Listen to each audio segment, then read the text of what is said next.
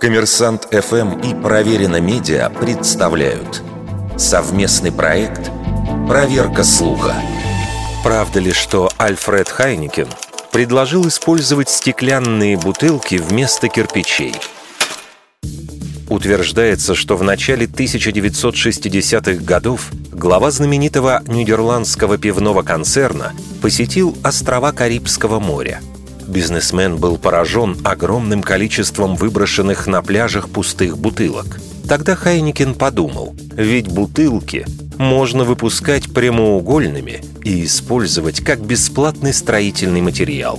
Как ни удивительно, но эта история правдива.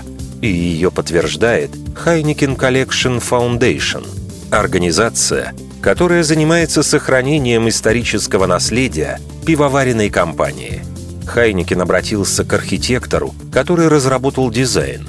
И в 1964 году было выпущено более 100 тысяч прямоугольных бутылок объемом 0,3 и 0,5 литра. Правда, проект массового стеклянного производства так и не был реализован до конца, встретив сопротивление маркетологов Хайникин.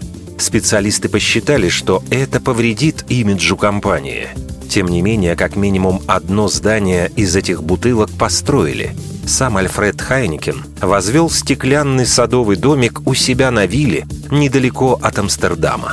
Надо отметить, прямоугольные бутылки предвосхитили появившуюся позднее концепцию использования вторсырья и оказались по-своему революционными.